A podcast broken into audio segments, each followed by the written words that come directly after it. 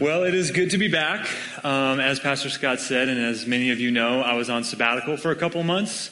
I was gone for uh, October and November, and that was such a good time. It was filled with rest uh, and prayer and reflecting and family time, and of course, a lot of mountain biking. And it was just so sweet to have that time, and I so appreciate being able to have that time. Uh, but it is good to be back. And I want to share with you this morning something that I was reminded of during my sabbatical. It's a very simple truth, but it's a truth that we can so easily forget as followers of Jesus. And so I was reminded of this truth while I was actually hanging out with my four year old son, Xander. He's in preschool, and I decided one day, this was back in October, that I just wanted to surprise him. Just wanted to hang out with him, have some daddy son time, and, and just do fun things. And so I picked him up after school one day, and we got in the car, and we drove downtown, and we went to Frozen Franny's because he has a sweet tooth and he likes chocolate. And so we filled his cup with way too much chocolate frozen yogurt. And he ate that. He ended up getting the brain freeze. And he's like looking at me like what's going on? What is happening? Right? Like kids don't know what a brain freeze is yet. And we got done and he had that infamous chocolate circle around his mouth that every little kid gets when they eat ice cream. And then after we filled our bellies we decided to go on a walk and so we ended up walking down to Granite Creek and then just following the trail that goes along the creek. And this is actually a picture of him because he's in this season of life where he loves to catch bugs, especially grasshoppers. And so this is actually a picture of him getting ready to, he's stalking a grasshopper here.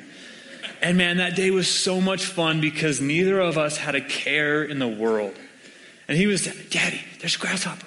Go around there. And so he's instructing me on how to be quiet. Daddy, you're walking too loud. Shh, Daddy, right here, right here. And man, we just had a blast. And we caught like 20 something grasshoppers. And it was just amazing. And then we're making our way down this trail. And Xander comes upon this pile of sticks. But we all know that a four year old, a four year old never sees a stick. They always see a baseball bat or a sword or a gun or a boomerang when they look at a stick. So he comes to this pile of weapons in his mind, and he reaches down and he pulls out this, not a stick, but a sword. And he hands it to me. He says, Here you go, Daddy. Here's your sword, your Captain Hook. And then he reaches back down into this pile and he pulls out a little dagger. And he says, This is my dagger. I'm Peter Pan. And I've learned that life is too short to ever turn down a stick fight. And so we battled and we fought and at first I was winning. And then all of a sudden, Peter Pan knocks Captain Hook's sword into the creek, and Peter Pan wins. And man, we had a blast. It was like I was just a little kid again. I wasn't thinking about what was going to happen 10 minutes from now or what was going to happen tomorrow. We were just in that moment, and it was so sweet and so much fun. And then we caught a few more grasshoppers, walked back to the car, and drove home. And on the way home, I said, Hey, Xander, what was your favorite part about today so far? Like, what did you enjoy the most? And I thought for sure he would say catching grasshoppers or beating you at swords or eating Frozen Franny's. He's just silent for a minute, thinking. And he says, Just being with you, Daddy. And that's what I did too. Oh. And my wife will tell you I'm not an emotional person at all. But I'm like, oh, that just like totally won me over. Like he just was so content being with me. He didn't care about the presents that I was giving him. He didn't care about the, the, the sugary sweets or any of that. He was just so content in being in my presence, hanging out with daddy. And so it was in that moment that I was reminded of this very simple truth it's actually our big idea for today, and it's this that contentment comes from God's presence and not his presents. That CE and the TS make the biggest difference. And I know for the majority of us sitting in this room, this is not a new concept. We've heard this before. We've seen this before. We teach our kids this at Christmas time. Kids, it's not about the presents that are underneath the tree. It's about God's presence. It's Emmanuel. It's God with us. Right? This is not something new to us, but it's something we so easily forget. And we just got done celebrating Christmas, and for many of us, our houses are filled with a lot of new toys, a lot of new gifts. And I think maybe for some of us, we asked for those gifts because maybe deep down inside we were thinking that they might bring us a level of contentment or a level of satisfaction that maybe we haven't experienced yet. And we're going to find out very soon, if we haven't found out already, that those things are going to leave us just as discontent as we were before. Because those things will never bring us contentment, will never bring us satisfaction. And as 2018 gets ready to roll over into 2019, goals are going to be set and resolutions are going to be made. And I wonder if some of those are made because we're chasing after a level of contentment, a level of satisfaction that we haven't experienced. And if we think if we just get to this level, if we just make this um, amount of money, or if we just get to this place, or move here, or do this, we'll be a little bit more satisfied, a little bit more content. Many of us have lived life long enough to realize that when we reach those goals, it's great for a minute. And then we're like, eh, it wasn't as great as I thought it was. And then we make another goal and chase that, and make another goal and chase that. You see, true soul contentment is found in the presence of God. And so that's my hope. That's where I want to take us today. And I want to study a psalm that so beautifully pictures what a content soul looks like. And this psalm will give us three steps that we can take to find that contentment in God alone. And so we're going to be reading Psalm 131, and I've actually invited my friend Kendall to come up and read this psalm. So, Kendall, can you make your way up? And as she does, can you guys give her a round of applause? And I'm going to ask you guys to join in by standing as we read this psalm together. Kendall will lead us in it. So, Kendall, whenever you are ready, you can go ahead and start reading. O Lord, my heart is not lifted up, my eyes are not raised too high. I do not occupy myself with things too great and too marvelous for me, but I have calmed and quieted my soul, like a weaned child with its mother. Like a weaned child is my soul within me. O Israel, hope in the Lord from this time forth and forevermore. Beautiful. Could you give her another round of applause? Thank you so much. You guys can have a seat. I think it's so powerful when kids read scripture like that, so I pray you were blessed by that. I absolutely love this psalm, and it has changed the way that I come before God. And so I just want to give you a little insight into what I've experienced over my sabbatical and being reminded of that truth through my son that contentment comes from God's presence. And I love what Charles Spurgeon says about this psalm. He says that it's one of the shortest psalms to read, but one of the longest to learn. And I couldn't agree with him more. And I have to confess that I don't have this all figured out. I don't know everything there is to know about being content in the Lord. So I'm, I'm, not standing up here as an expert by any means. I just want to share with you some insights, some things that I've learned, and the goodness that I've experienced in just coming before God with no agenda and just resting in His presence. And so we're going to talk about three steps to pursuing contentment in God's presence. And our first step, what David teaches us in this psalm, if we want to pursue contentment in God, is that we have to kill pride. Throughout Scripture, we're told that God opposes the proud. And James 4 says God opposes the proud. He's against the proud. And he gives grace to the humble. All we have to do is go back to Genesis, see how pride destroyed the relationship between man and God. And what I love is that David kills pride on three levels. Look at what he says. He says, Oh Lord, my heart is not lifted up. He begins with the very center of his feelings, the center of his emotions, because he knows if pride is in my heart, it's going to corrupt everything else. So he says, Oh Lord, my heart is not lifted up. I'm not going to walk around like that arrogant person that thinks they know everything. I'm not going to boast about my accomplishments and about my achievements. Lord, my heart is not lifted up. He begins killing the pride on a heart level. And then he moves to his eyes. And he says, My eyes are not raised too high. You know, the eyes are the expression of our hearts. Parents, have you ever had your kids who might be sitting next to you roll their eyes at you? You ever experienced that? Hey, little Tommy, clean your room. Hey, can I help you with this? Ah, I already know how to do it.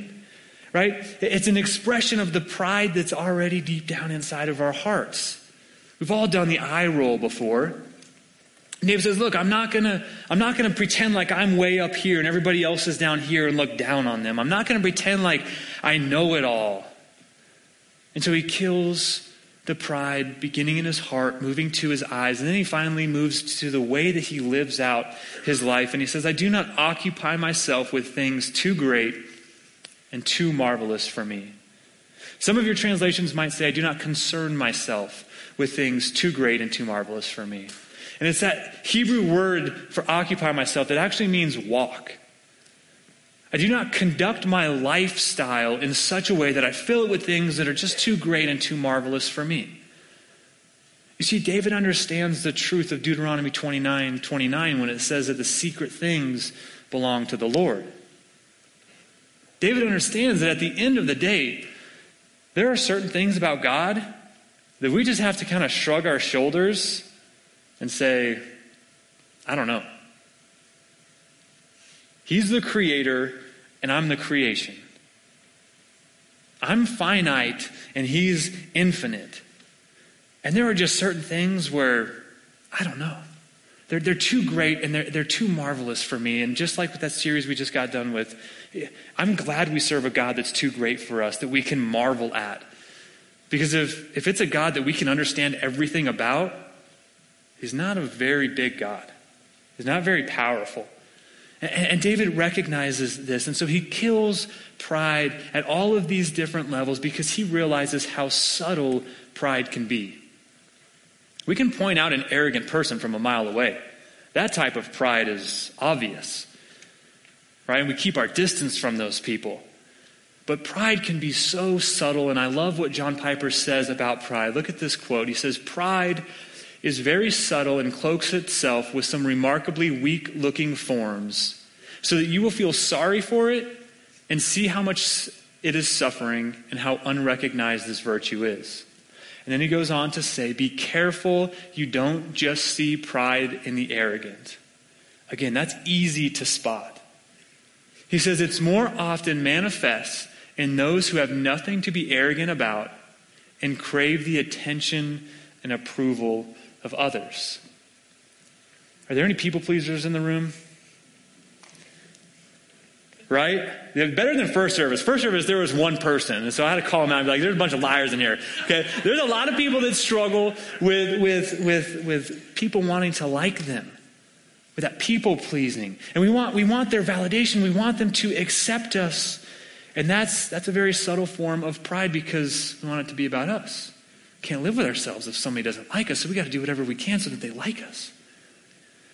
Eh, I'm not going to ask you to raise your hands for this one, but I think we all might have somebody in our life that lives in that woe is me state where they just have this dark cloud that looms around them and nothing ever goes right.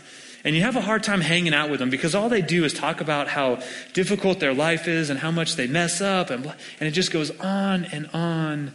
And so often, that's a subtle form of pride.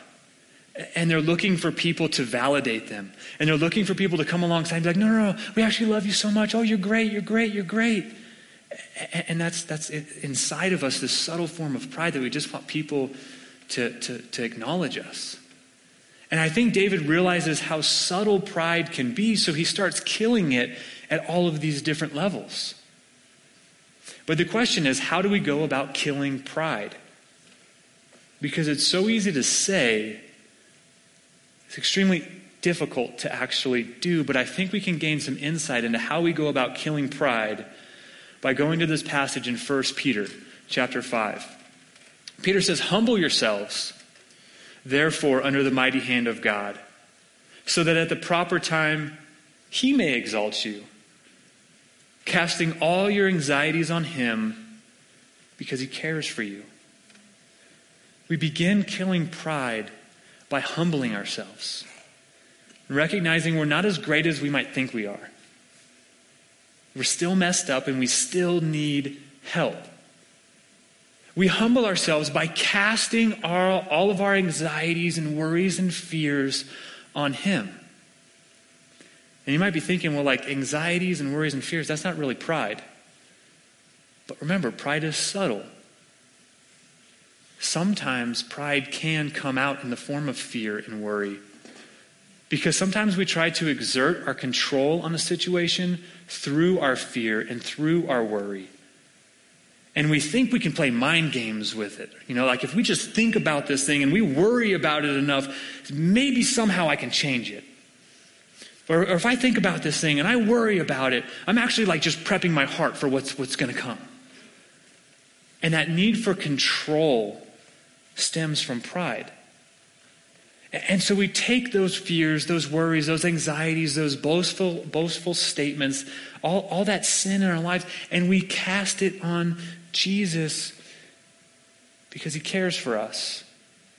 See, we kill pride through continually surrendering over those things and wrestling down our sinful, prideful selves with the promises of God and it's a battle and it's hard and you might surrender something 10,000 times before you feel like you make an inch of progress. Sometimes it's that hard. But it is so worth it. And so we have to identify those areas of pride in our lives and begin surrendering them and casting them on Jesus, remembering this promise that He cares for us. And so we wrestle down our souls with the promises of God. We kill pride through surrender. That's step number one. Step number two, look at what David says in verse 2. He says, But I have calmed and quieted my soul. He emphasizes a choice that he made. And that's what we need to do too. Step number two for us is to choose to calm and quiet your soul. If you want to find contentment, in God's presence, choose to calm and quiet your soul. You see, we all have choices to make in regards to our soul. We can choose fear, we can choose anxiety, we can choose worry, we can choose those things. We can choose calmness, we can choose quiet, we can choose to surrender. And David says, Look, I've chosen to calm and quiet my soul. There's no more thrashing around, uh, there's no more agitation, there's no more crying out.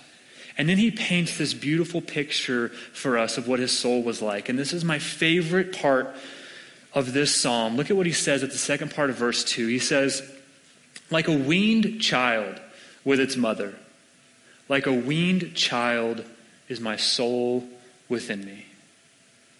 I love that picture. And Caleb, I know that you're a super smart dude, so I know that you know what this means. But just in case, Weaning, if you wean somebody off of something, what you do is you slowly remove something, or sometimes quickly remove something from somebody's life until they realize that they don't need it anymore.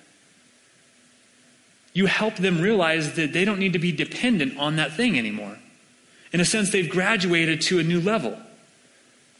Kids are weaned from their mother's milk onto solid food. It can be a painful, slow process. My wife and I are in the process of weaning our two year old off of a pacifier. Sweet Lord, give us the strength to do this because it has been the most difficult thing ever.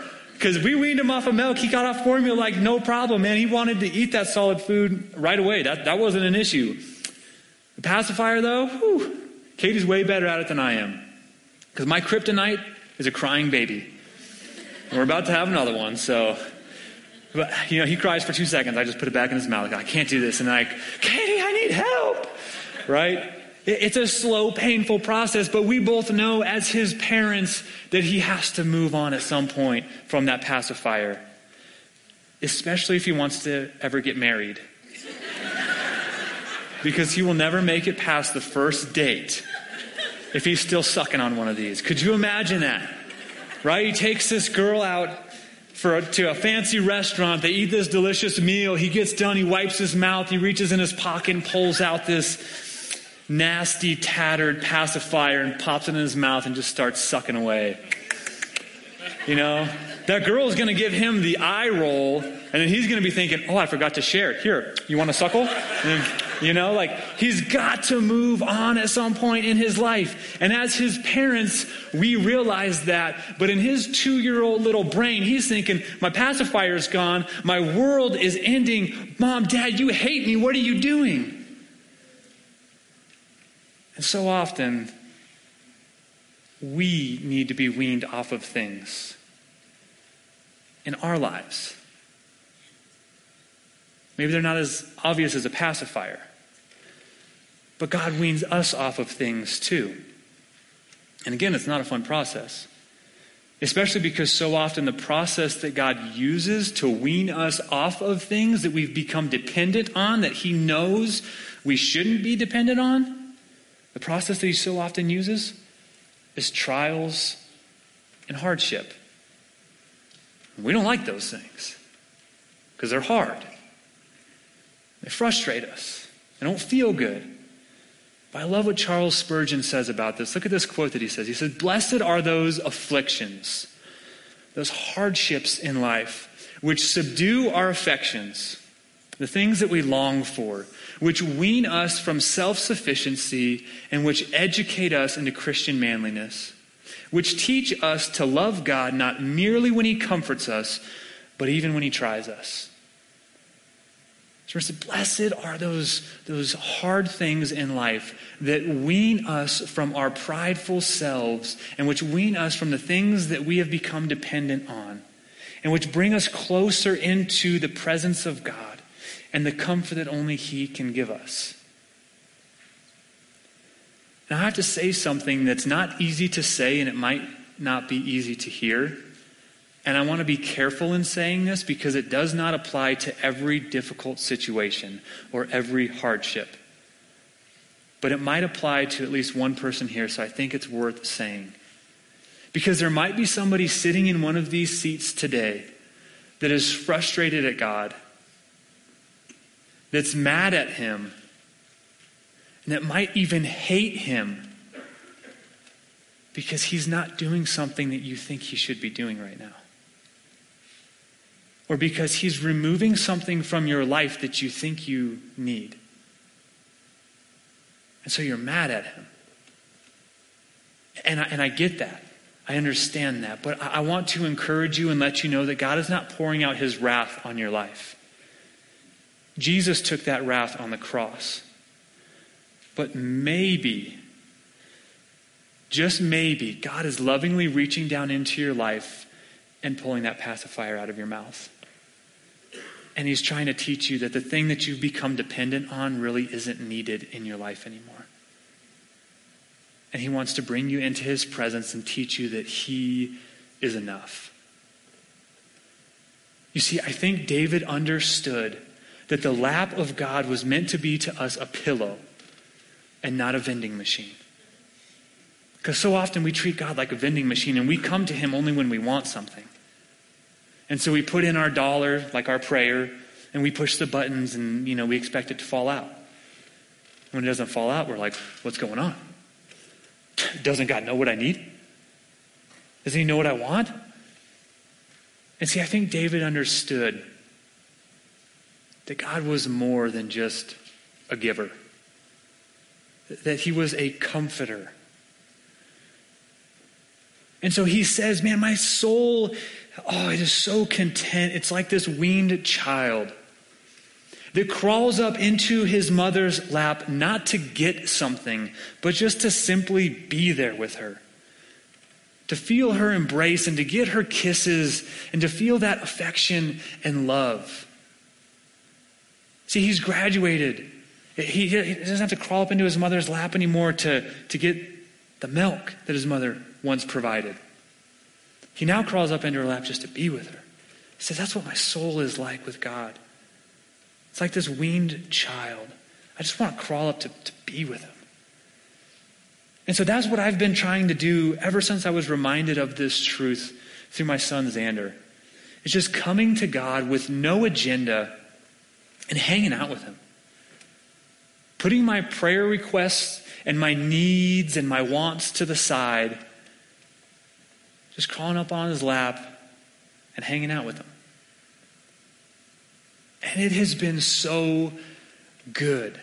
And it has been life changing because what I've discovered is that the more I focus in on God and the more I love Him, the more I dwell with Him and find contentment in His presence, the more I start to look at other people in a good way. And that's exactly what David does here. Look at, look at verse 3. I love this. He says, O Israel, hope in the Lord from this time forth and forevermore. You know how this psalm started? If you go back up, it says, O Lord. Starts with, O Lord, ends with, O Israel, O people of God. Isn't it funny how when we're focused on God, our focus on people just comes naturally? I think maybe that's why Jesus said the greatest commandment was to first love God and then love people. And, I've noticed in my own life, and I'm an introvert, okay? People are usually like, I'm like, I've had enough, right? But I've noticed that God is starting to change me, and I'm starting to look at people more with more compassion and more love. It's, it's amazing how that happens when you just find true contentment in God.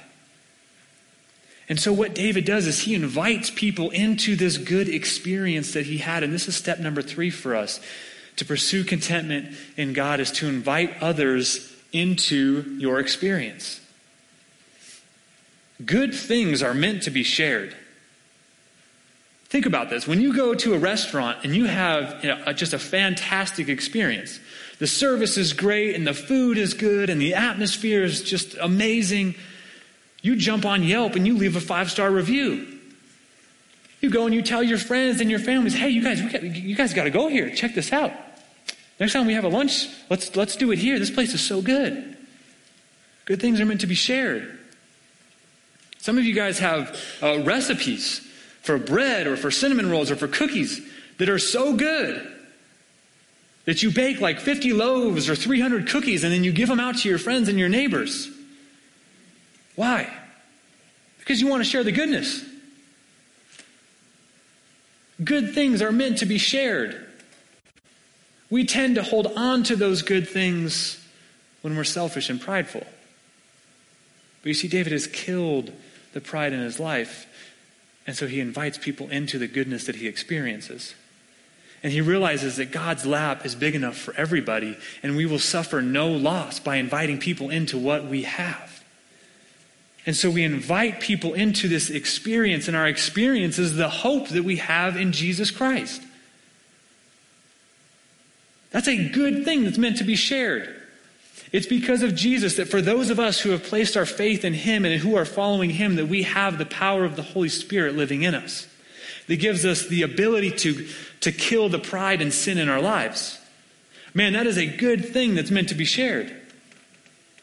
It is because of Jesus that we have been given the right to become children of God and have access into the lap of God.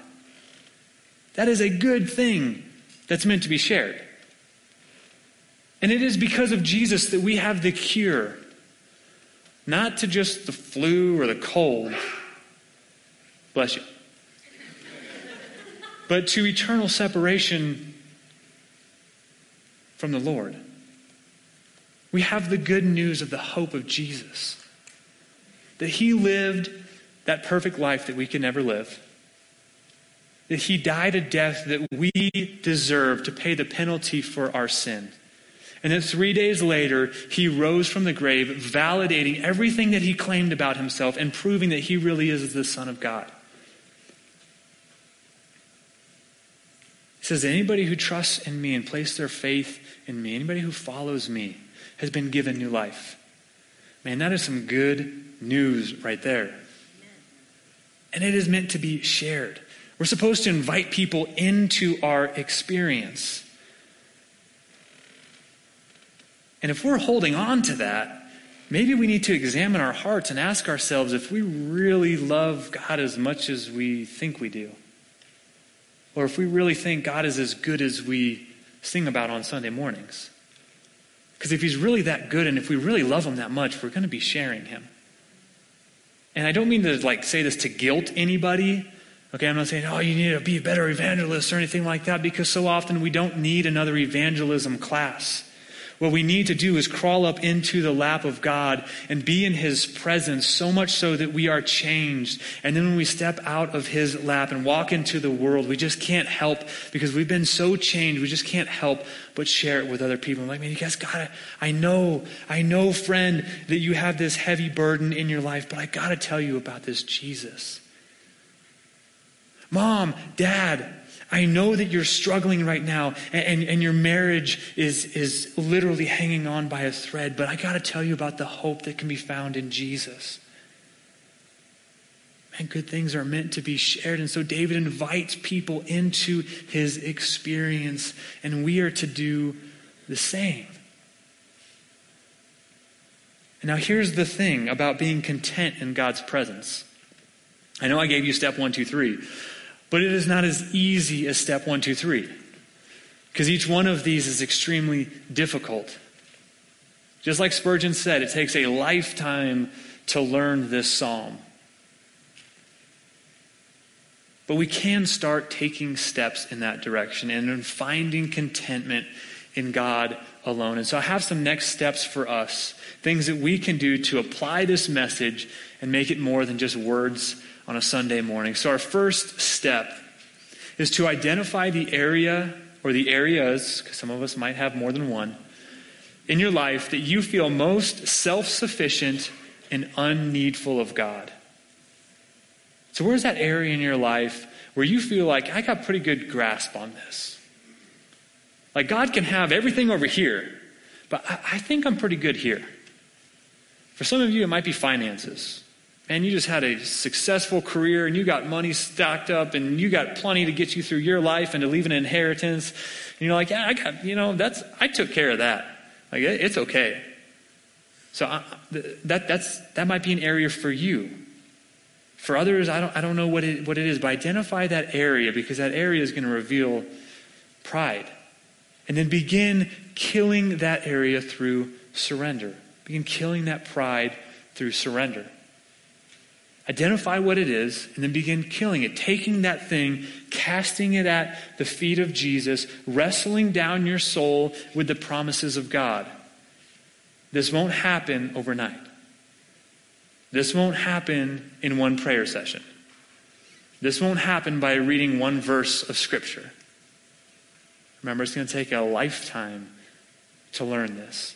But we can, we can start somewhere. So that's step number one. Step number two is to create time each day this week to calm and quiet your soul. So every day for the next week, take a little bit of time. For some people, it might just be a couple minutes. For other people, it might be a couple hours. Just take, just take a little bit of time. Take a deep breath in. Let it out. Close your eyes and maybe even just visualize yourself crawling up into the lap of God. Putting on pause the prayer requests and the needs and the wants. Coming to Him with no agenda. Just being with Him. Just resting in that place. And being changed by that. I promise you, for some of you, like, that sounds so boring. And it might sound boring, but man, it is so good and so refreshing for your soul. And I'm telling you that I know a lot of you are older than me. You've been walking with Jesus longer than me.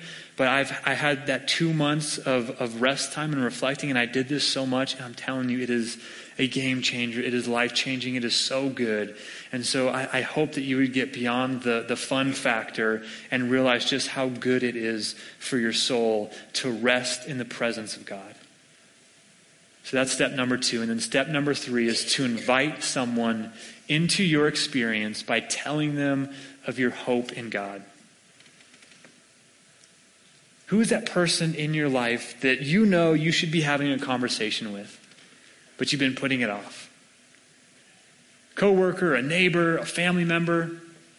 You know, I've been in youth ministry for a decade now, and I'm always surprised by how many students don't know their parents' testimonies or their legal guardian's testimonies. We'll have discussion in small groups and we'll say, hey, something about the parents. How, how, how did your parents come to faith? And they're like, uh, I don't know. They just always went to church and they brought me along. And then so many kids graduate high school not knowing their parents' stories. Those stories are good, they're meant to be shared. So maybe this week, parents, you sit down over dinner with the kids that are sitting next to you right now and you make a fun meal and you go around the table and you share your stories about how you came to trust in Jesus. How cool would that be? Is as you're going around that table, you come across somebody and they're like, I, I, I don't think I ever had that moment. Like, I've just always gone to church. I've never actually placed my faith in Jesus. Like, what is this? How cool would it be for a parent to capitalize on that moment, share the gospel with their kid, and have God so do a work in their heart that they accept that message? and they choose to follow Jesus. And we come in next week and we celebrate that. How awesome would that be? That's what this is all about. For some people, it might be your kids you're sharing with. For other people, again, it's going to be that neighbor or that coworker. Who could it be that you could invite into the experience that you're having with God? Because remember, man, life is not about coming here on Sunday morning, sitting for an hour, and then going out and getting whatever you want done. There's a greater purpose to our life, and we have to be pointing people to Jesus. Otherwise, we're going to get to the end of, the, of our lives and have so many regrets. It is so worth having those conversations with people and inviting them into our experience. We're not accountable for their decisions, but we can invite them into it. And so I pray we would do that this week. You know, I really think that the great battle in life is to be fully satisfied and fully content in God alone. But I hope, as His people, Cornerstone Church, that we would get to that place. Because I think this church would be changed. I think this city would be changed. I think this state and country would be changed. If we find that contentment in God and then live out of that. Would you join me in prayer? God, thank you for your goodness and for your great love for us, and that we can come to you and cast all of our fears and our worries and our anxieties at your feet because we believe that promise that you care for us. And we just have to look to the cross to realize that. And so, Lord, for the person who's sitting here today that's struggling with believing that you love them, God, I pray that you would show up in their lives in such a powerful way that they can't deny your love. And Lord, for those of us who are sitting here who, who uh, we, we just wrestle with that pride and, and we think that we're okay apart from you, even in just small little areas in our life, I pray, Holy Spirit, that you would illuminate in our hearts those things, those areas, and that we would begin surrendering them over to you. God, that as your people, we would delight in just hanging out with you and coming and sitting on your lap and being comforted by you, being changed by you. So, Lord, do a work in our hearts this morning that only you can do, so that as we leave this place, we leave changed and more in love with you, Jesus. God, help us not to waste our lives with trivial things, chasing after goals that ultimately mean nothing. God, give us your heart as we get ready to enter into this city. Help us to live for you, we pray in Jesus' name. Amen. Thank you for listening to the audio from Cornerstone Church in Prescott, Arizona. For more information, visit us online at www.prescottcornerstone.com.